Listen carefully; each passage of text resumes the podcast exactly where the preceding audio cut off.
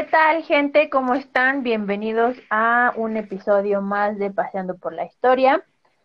Y estamos hoy eh, presentando en el mes del amor. Febrero tóxico. Febrero tóxico. Este, pues un, un especial sobre el amor, ¿no?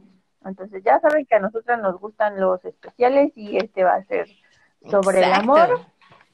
Vamos a hablar un poco de la historia de lo que, de, del amor y cómo lo concebimos hoy, ¿no? A lo mejor este, a través de, esta historia, pues comparar un poco los, los términos o los conceptos que se tenían a lo largo del tiempo sobre el amor o los distintos amores o las distintas formas de amar hasta llegar a lo que hoy entendemos o concebimos como amor. Y bueno, pues sin más palabras ni rollo, empezamos con los egipcios y nos va a decir Daniela cómo entendían ellos. Si son nuevos, somos Daniela y Mayra, postdata. y una vez más, bienvenidos a Paseando por la Historia. En fin, bueno, sabemos que el amor es una de esas muchas cosas que nos hacen perder la cabeza, ¿no? Que nos hacen viajar, el, tiempo, y el dinero y el esfuerzo, ¿no? El dinero. Y, sobre todo también la dignidad y muchas cosas más, ¿no? más importante, pueden perder todo lo demás, pero no la dignidad. La cabeza en alto ante todo, no importa. y esto mismo, todos estos pecs han hecho que sea el tema más recurrente entre poetas, artistas, pensadores, inclusive historiadores, ¿no? Es como una, entre una motivación 100% pura o una devastación así brutal tipo Pompeya, ¿no? Podemos ponerla en este mundo. Y Un motivo de guerras, ¿no? La idea exactamente, o sea, ya vimos a dónde llegó un amor, por amor tan intenso como el de. Si un vato les dice, ay, no inventes, te amo tanto como Paris amaba a Elena, aguas, aguas, porque ese amor. Sí, aguas, ¿eh? Aguas, aguas. Y bueno, eh, normalmente la capacidad de amar ha evolucionado conforme evoluciona la sociedad, ¿no? Igual el concepto no ha sido el mismo y cada civilización eh, lo maneja de diferente manera. Pero bueno, eh, en el antiguo Egipto, como muy bien dijo Mayra, eh, se separaba el concepto de matrimonio del de amor y del de sexo. Esta mentalidad súper abierta que tenían los egipcios permanece en el mundo de, sobre con esta parte hasta bien entrada la Edad Media. Nena, perdón, es que ella no está de acuerdo con los egipcios. Ellos realmente no se preocupaban por el hecho de que sus hijos fueran legítimos o ilegítimos, a menos que fueras de, obviamente, de la, del rey o reina de la dinastía, ¿no? La realeza, ¿no? Que, fueras algún miembro de la dinastía. No, porque ya sabemos que muchos de los reyes eran hijos ilegítimos, ¿no? Y sabemos que Egipto era el único lugar en donde había reinas, pero esa es historia para otro momento, ¿no? Lo que importaba aquí era que tuvieran la capacidad de procrear, porque para ellos se sabía que el sexo era propio de la condición humana y era un, aspecto de día a día. Ellos separaban mucho amor, como ya les dije, del sexo y matrimonio. Se consideraban súper afortunados si conseguías amor, sexo y matrimonio pero como era muy raro, no era diferente y no era mal visto que tuvieras un esposo, que amaras a alguien y que tuvieras un sexo increíble con otro alguien, ¿no? Y además... Y bueno, pues ya vimos un poco de los egipcios y ahora nos vamos rápidamente con los griegos. Em, de aquí, de los griegos, provienen eh, los términos que utilizamos para referirnos al amor y algunas cosas que lo implican.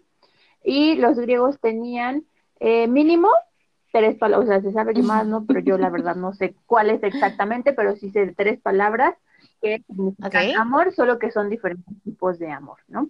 Entonces, eh, una es eros, de ahí viene erotismo, por ejemplo, que se refiere a esta atracción sexual, ¿no? O atracción erótica.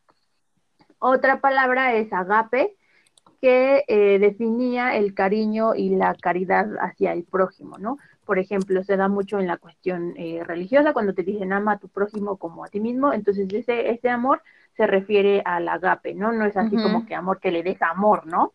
No que le des pasión ni nada, que, que tengas caridad y que em, lo protejas y lo cuides al prójimo como te, te, quieres a ti, a ti mismo, ¿no?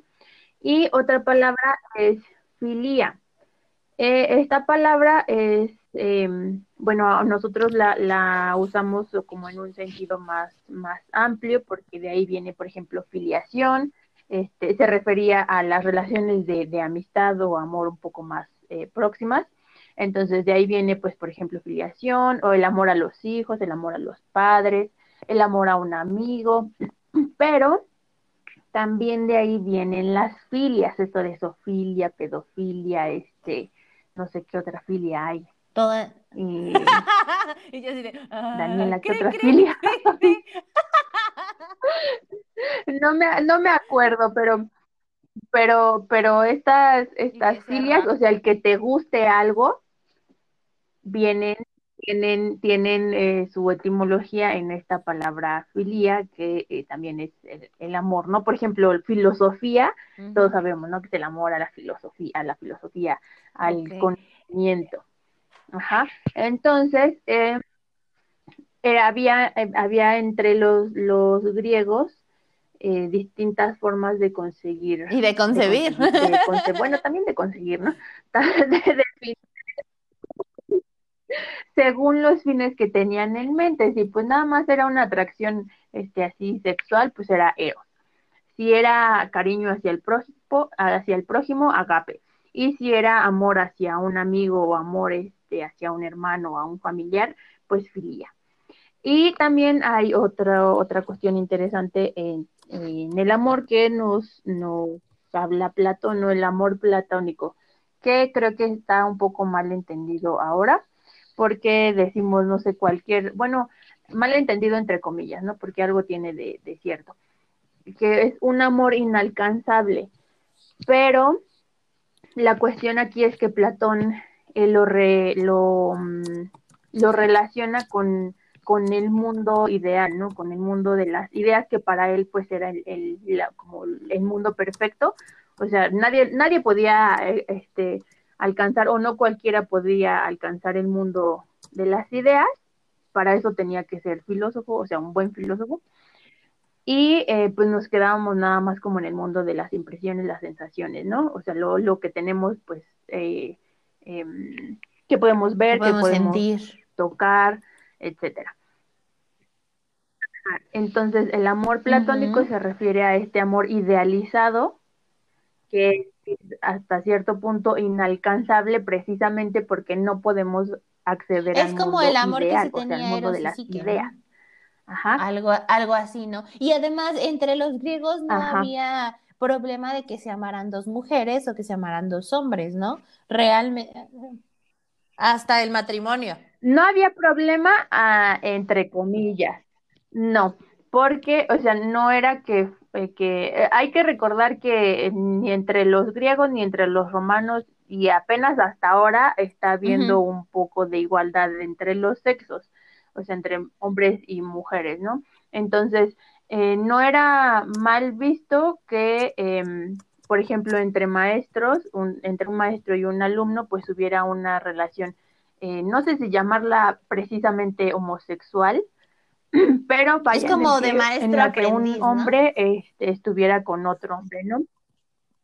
Ajá, exactamente, pero solo en ese punto, o sea, solo en esa relación de maestro-aprendiz estaba eh, permitido, pero ya no era, em, ya no era permitido que pasara más, más allá, ¿no? De que un hombre se casara con, con otro, o una mujer con otra mujer, o sea, no, eso, eso no no, no, no era que, que hubiera em, relaciones maritales entre iguales, ¿no? Simplemente era como un, una iniciación entre maestro eh, y aprendiz y hasta ahí se quedaba, porque para pasar más allá de eso, entonces sí ya estaba como mal, mal visto precisamente, o sea, sigue muy eh, presente esta cuestión de la reproducción, ¿no? O sea, uno no se puede reproducir con, con un igual, necesitas a fuerza sea lo que sea por, por biología, por naturaleza o como le quieran llamar, pues necesitas de un hombre y de una mujer o de un óvulo y un esperma para procrear a otro ser.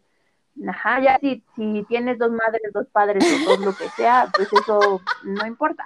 A fuerza necesitas uno y uno, o sea, hasta donde yo sé, con dos óvulos no se hace un ser humano. Por, digan lo que digan. Entonces, este, pues uno no se puede reproducir con su igual, así que, eh, pues la cuestión de, de, preservar la, la, especie seguía siendo muy importante. Y em, no, no, estaba en ese sentido bien visto que eh, dos hombres mantuvieran relaciones este, fuera de, de, esta cuestión de la iniciación, ¿no? Este, en el ámbito de, de, ser el maestro y el aprendiz. Eh, es algo completamente diferente, pero ya saben que los griegos y los romanos es copy-paste de los romanos le hicieron algo. Claro ah, que sí, no, no, no, no vamos ya, a entrar en discusiones. Claro que no. No. No, sí vamos a entrar en discusiones porque obviamente que todo, cuando, cuando un todo, pero sí digamos que un 40%. No, no, pero es, o sea, es no nada más decir que es un copy paste porque sí, pues no, o sea, tiene su lógica. No, los romanos adoptaron la cultura de los de los griegos al conquistarlos. Entonces era obvio que, que iban a, tener eh, cuestiones sociales, culturales, económicas, políticas similares. O sea, no, no era nada más porque, ay, pues me gusta y ya.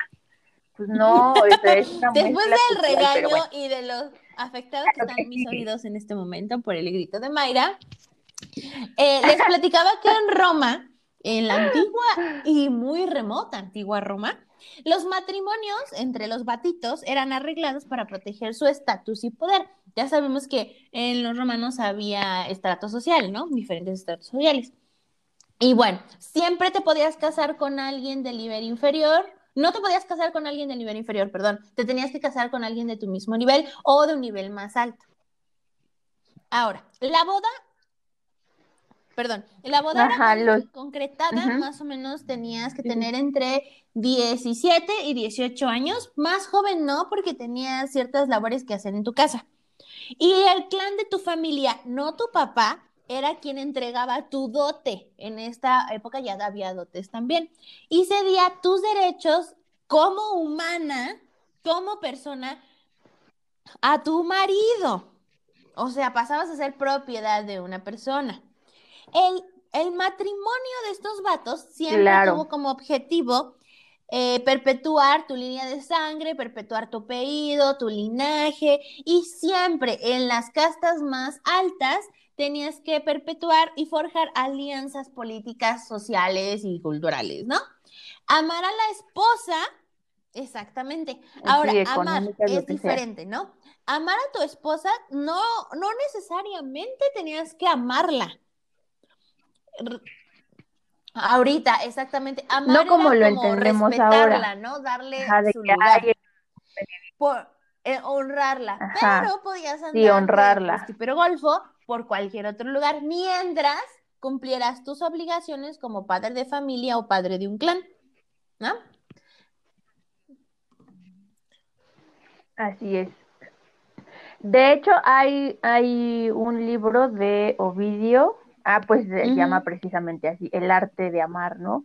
Que es una especie de, de, pues no ya, no sé si llamarle código de comportamiento, pero algo por el estilo, ¿no? Este, porque dice, pues, ¿qué tienen que hacer las mujeres para agradar al hombre? ¿Qué tienen que hacer los hombres para una mujer? ¿Cómo funciona un poco esta cuestión ¿no? del, del cortejo? Pero pues no lo hacías con alguien que te gustara o, por quien sintieras cariño. Más bien el cariño era como algo secundario, ¿no? Que podía venir después. De cansados, así de, Ay, después de 20 años de convivencia.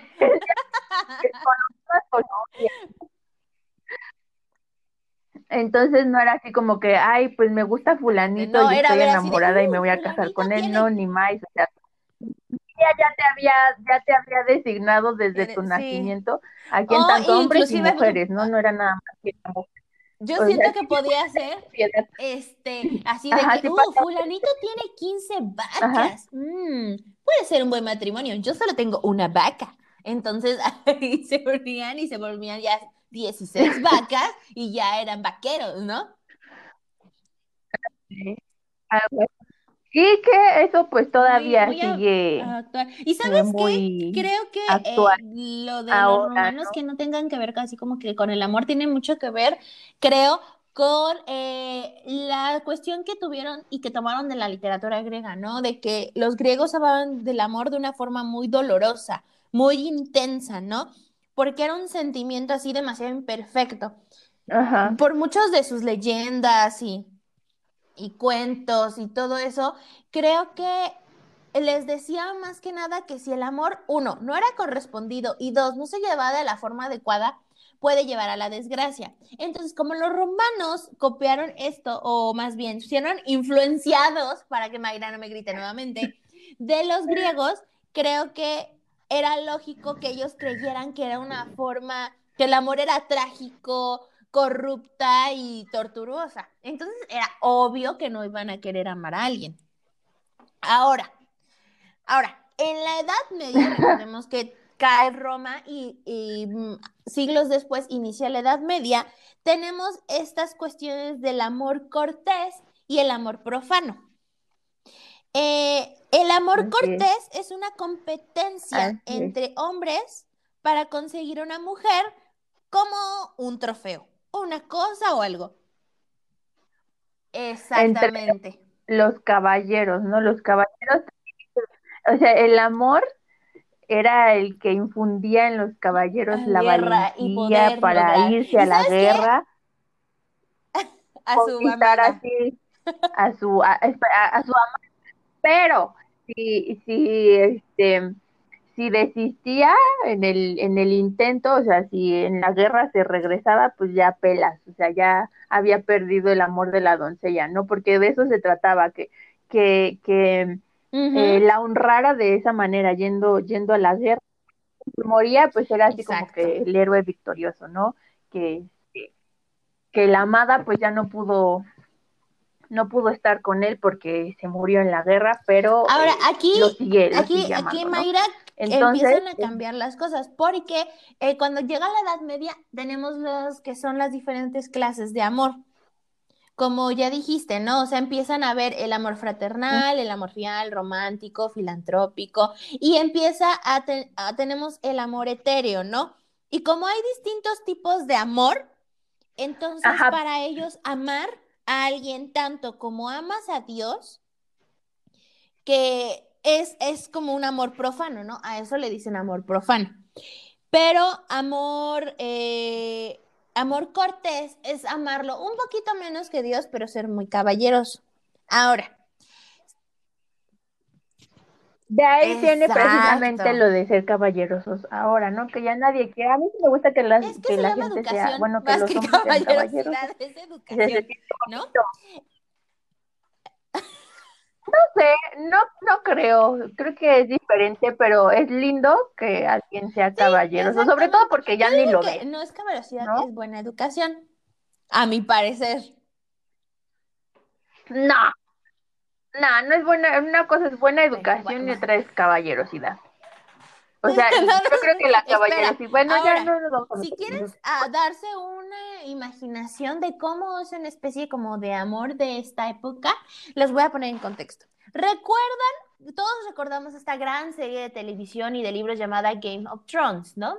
Bueno, pues recuerdan a Lyanna Stark, al vato este de los Targaryen y a su esposa, y todo el pedo que hubo porque en el campeonato de, campeonato de la rosa, creo que así se llamaba, el Targaryen no le dio la corona de, de rosas a su esposa, sino se la dio a Lyanna Stark, ¿no? Diciéndola que era la más bella del reino. Esto se hacía en las justas.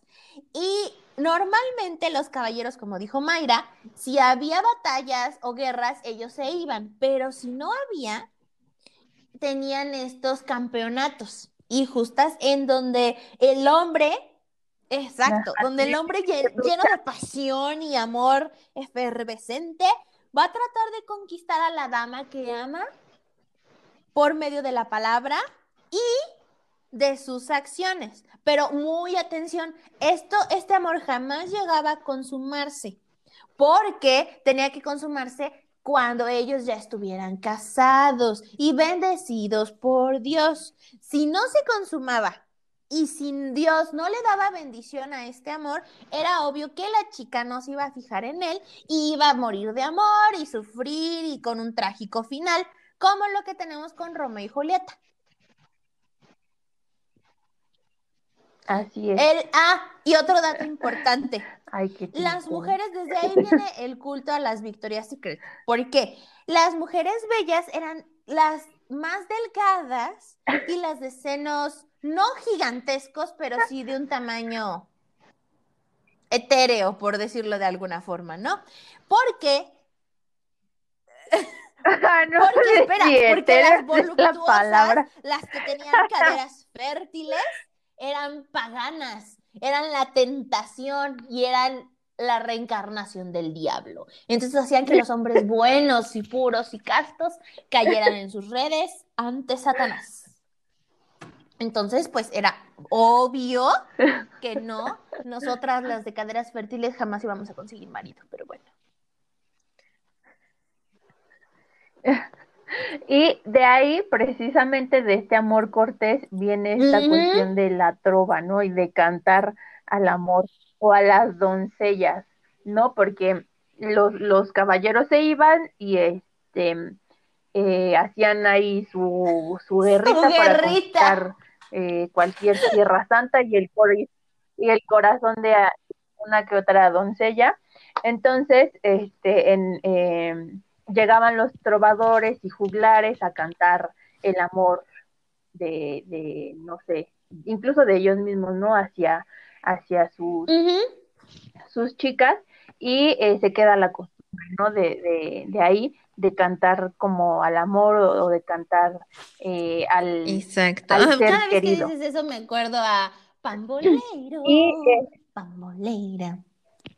Mi vida yo la quiero, mi vida. no sé. No sé, pero eso, no es eso, me imagino los Kiss Picking aquí cantándome así.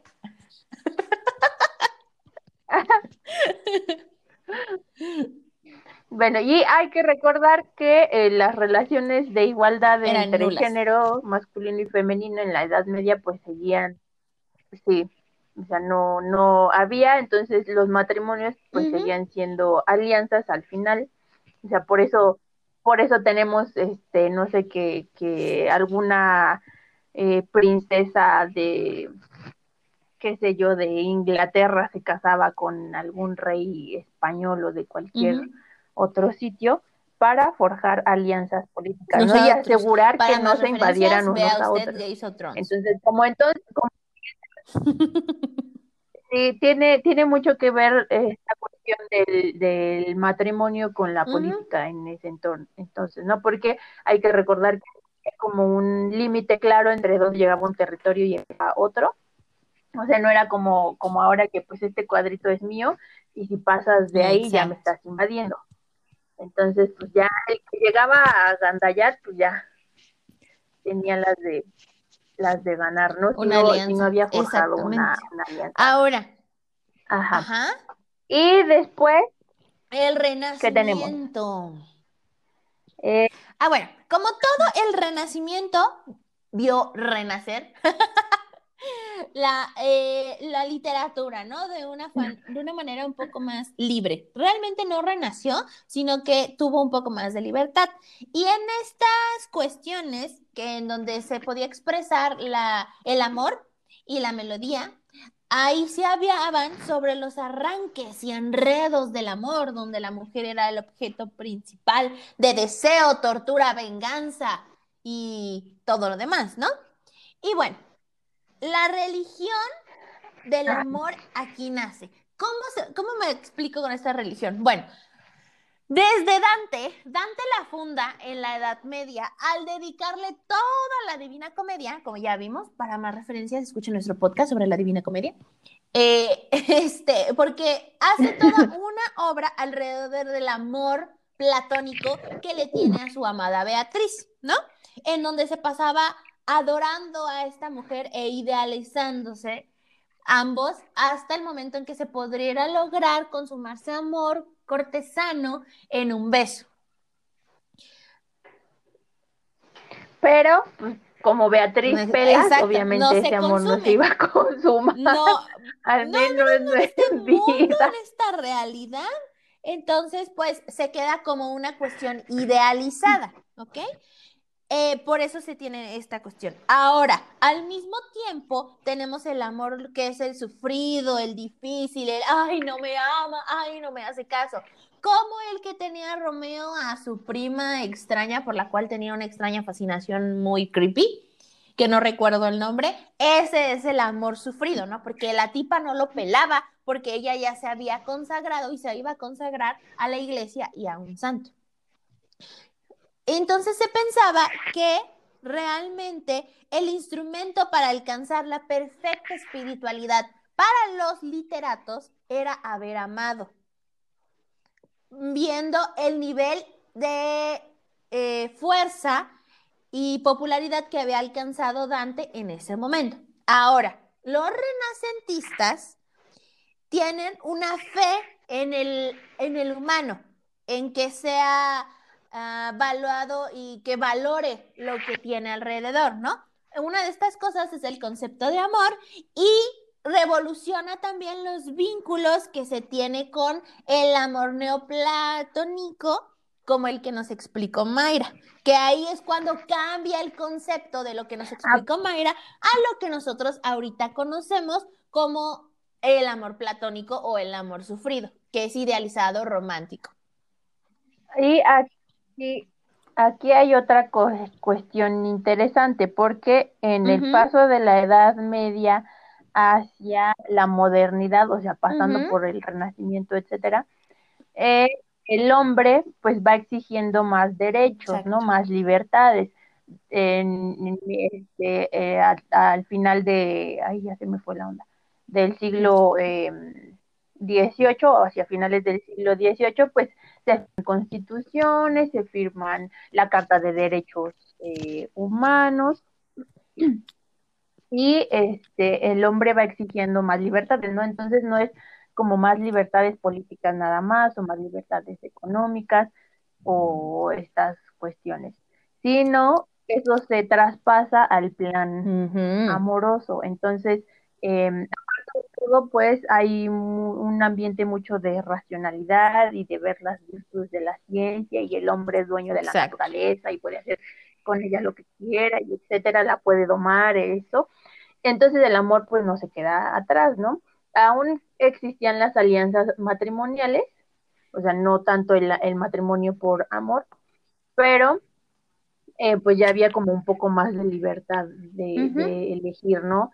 Con quién se iba a casar uno, sobre todo creo que entre los estratos a lo mejor. Medio, eh, no, porque los bajos eran para organizar un trabajo medio agrícola. O sea, por ejemplo, si tú tienes parcelas y yo tengo vacas, pues nos casamos y ya podemos unir nuestras tierras y hacer que, que el trabajo sea más productivo. Donde era más parecido, el nivel era como la clase, eh, la burguesa no la clase alta, sino los burgueses, ya sea los comerciantes y los artesanos y esta parte, en donde sí podían elegir al menos con quién se iban a casar, pero no al 100%, ¿ok? Te decían aquí, de entre los 10 que tienes aquí enfrente, escoge al menos peor.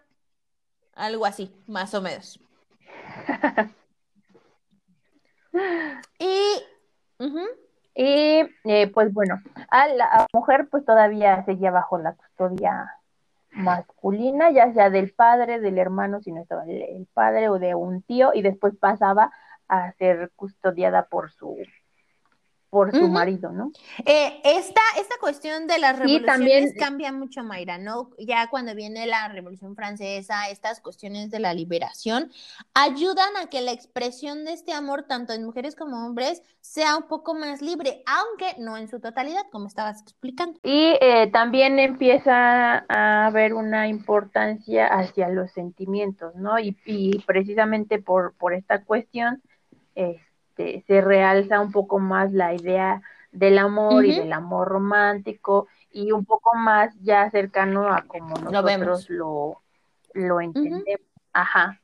Que viene, o sea, la concepción del amor que tenemos, pues en realidad es em, descendiente de Una todas estas ideas de, Ajá, porque, porque en la idea de amor que tenemos actualmente, pues viene eh, tanto la atracción sexual como el que tenga sentimiento, este, un sentimiento de cariño o amor tal cual hacia, hacia la persona, el que quieras cuidarlo, que esté bien, que este, eh, pues no sé, que no, no se enferme o qué sé yo, que no tenga preocupaciones. Ah, pues. Ajá, entonces es como una y también de ideal, ¿no? O sea, una te preguntas, ay, pues, ¿cómo quieres que sea tu pareja? O sea, pues lo idealizas, ¿no? Ya cuando, cuando te das cuenta, este, pues no es nada de lo que pensabas y a veces te sigue gustando y otras, pues ya cuando te das ay, ¿cómo en la realidad, este monstruo? Exactamente, ¿no? Pasa con los Pues es, güey, ¿qué estaba pensando? Estaba ciega. O sea, nos pasa tanto a hombres como a mujeres. Que son, se llaman malos ratos. Ok, malos ratos. Ya cuando te quedas con esa persona es porque sí tienes malos gustos. Pero el concepto, todo esto que habló eh, Mayra ahorita, también viene mucho de la época victoriana. ¿Por qué? Porque es el tiempo de más auge de la burguesía, ¿no? Y el amor victoriano necesitaba como requisito a fuerzas la unión o el enlace de amor con matrimonio. Para ellos no existía el matrimonio sin amor y sin consumación como les dije, en la época de, de, esta de las revoluciones del siglo XVII y XVIII, en las esferas que se podrían llamar como clase media, ya estaba permitido poder elegir con quién te ibas a casar, siempre y cuando estuviera dentro de los estándares que te ponían. Ya iba a decir de las esferas del dragón. casi, casi, o sea, te daban a escoger entre tus esferas del dragón y ya elegías cuál querías. Vuelvo a decir, no siempre le atinabas, pero algo es algo, ¿no? Y aquí es donde empieza esto de que le escribes cartas a tu amor, ¿no? Una propuesta así de, ay, hola, y le entregas el pañuelo perfumado y lo dejas caer y te vas, y él así de, oh, oh, mi amada, y todas esas estupideces que nos gustan, obviamente, aunque las mujeres digan que no, nos gustan, y a los hombres también les gusta hacer de este caballero que es todo un dandy, esto, esta imagen que tenemos del amor romántico, que, nosotros vemos más profundamente en las películas o en los libros, viene de la época victoriana. Y obviamente este amor tiene que ser consumado y es bendecido con un hijo. Si tú no tienes un hijo, tu amor no está bendito. Esto también viene desde la época medieval. Ahora, el amor victoriano tiene las mismas características que el anterior, pero la única diferencia, o más bien no diferencian, sino como les digo, este puntuaje es que a diferencia de la Edad Media, en donde era bendecido con un hijo tu amor, aquí en la Edad Victoriana, si tú no tenías un hijo, tú estabas mal visto. En la Edad Media no tanto porque sabíamos que se les morían o cosas por el estilo, pero ya en la época victoriana ya era cuestión de que si tú no quieres tener hijos, ah, estás mal visto o no, no sirves, etc, etc. Ajá, porque volvemos a lo mismo, o sea, antes no había tanto que, ay, pues no quiero tener hijos y ya no me importa, no, ¿por qué voy a traer más gente a sufrir. No, no. O sea, eso es una cosa actual. Y eh, eh, antes pues sí era mucho de, ay, sí quiero tener una familia, quiero tener hijos. a lo mejor no tanto por preservar la especie, ¿no? Pero pues porque era lo ideal, ¿no? O sea, que te casaras, tuvieras tu familia, tuvieras, pues mínimo tu granja o tu negocio, tu esposo tuviera un negocio, ¿no? Y tú lo ayudaras a dirigirlo y etc. Ajá, sí, ya, pues si te tocaba hacer de los pobrecitos, pues ya ni modo, ¿no? O sea, tus vaquitas y ya estuvo. Pero pues sí era esta cuestión de, de tener la familia completa, ¿no? Y eh, no, no era así como que, ay, pues, eh, que, que sí había, ¿no? Sí había quien decía, no, pues yo soy un ser libre, no quiero estar atado ni al amor, ni a, a los hombres, ni a, ni a una esposa, ni tener hijos, pero no era como tan frecuente como ahora, ¿no? No se veía tan seguido como ahora lo, vemos, que pues muchos ya quieren no tener hijos así de plano, y antes pues no. Era, era, era, una de honrar a tu como de honrar a, tu, familia. Les voy a poner un ejemplo. Eh, ¿Han visto la película? Supongo que todos habrán visto o escuchado la película de Alicia en el País de las Maravillas, pero la ahorita, la que hizo Tim Burton, en la, de humanitos, ¿no? Por decirlo de una forma. En la fiesta de compromiso de Alicia, en donde todos sabían, menos ella, podemos ver que su hermana Margaret ya está casada y tiene una vida así como ideal, ¿no? Ella está recién casada y tiene su marido y próximamente van a tener hijos, ¿no? Y esa es como la cuestión muy cute, ¿no? Y luego vemos el otro lado del que está diciendo Mayra, la tía Agnes, en donde la tía Agnes está viendo que dice que ella se quiere casar con un príncipe ruso o no sé qué, pero es la solterona que ya está medio chivata que nadie quiere. Entonces, ahí te reflejan que no está bien que no quieras no casarte con la persona que te lo propone y puedes acabar así loca. Entonces ahí está como que las, ¿cómo se dice? Pues las lecciones que te da la época en ese aspecto. Y bueno, después de todo nuestro super recorrido, terminamos con cómo es el amor en el siglo XX. Eh, yo tomé a Anthony Giddens, que eh, muchos de ustedes ya lo conocerán, y si no, ocupen Google. Él nos dice que el amor o el término de amor es bastante común, mucho más común de lo que nosotros pensamos, porque el amor, según él, trata de buscar una relación de igualdad entre la pareja. Por eso muchos dicen que el concepto de amor, el 50-50, nace del siglo XX, del inicio del siglo XX, ¿no? Porque las personas se sienten satisfechas primero consigo mismas y después, ya que están satisfechos consigo mismas, buscan a otra persona que esté igual para poder tener un amor romántico y poder ser felices. Ahora, no siempre es así. Si las personas se sienten completamente satisfechas consigo mismas, algunas llegan a pensar que no es necesario tener un amor romántico para ser feliz y lo que único que buscan es tener fiestas y darle vuelo a la hilacha. Porque la prioridad... Oh, está el otro está el otro lado, ¿no? Que, que uno está malito de su cabeza, tiene problemas internos que no ha resuelto y busca quien se los resuelva y piensa que esa otra persona es la persona amada porque le resuelve la vida, ¿no? Entonces eso no es amor. No, no es amor. y aquí es una relación tóxica. Tóxica, por eso hoy es el febrero tóxico. Exacto. Y realmente la prioridad actual en el siglo XX y, perdón, en el siglo XXI y lo que fue en el siglo XX, sobre todo la segunda mitad del siglo XX, fue tener relaciones sexuales afectivas y satisfactorias, ¿no? Con la llegada del condón, de la patilla anticonceptiva, o sea, como que revolucionó todo esto, ¿no?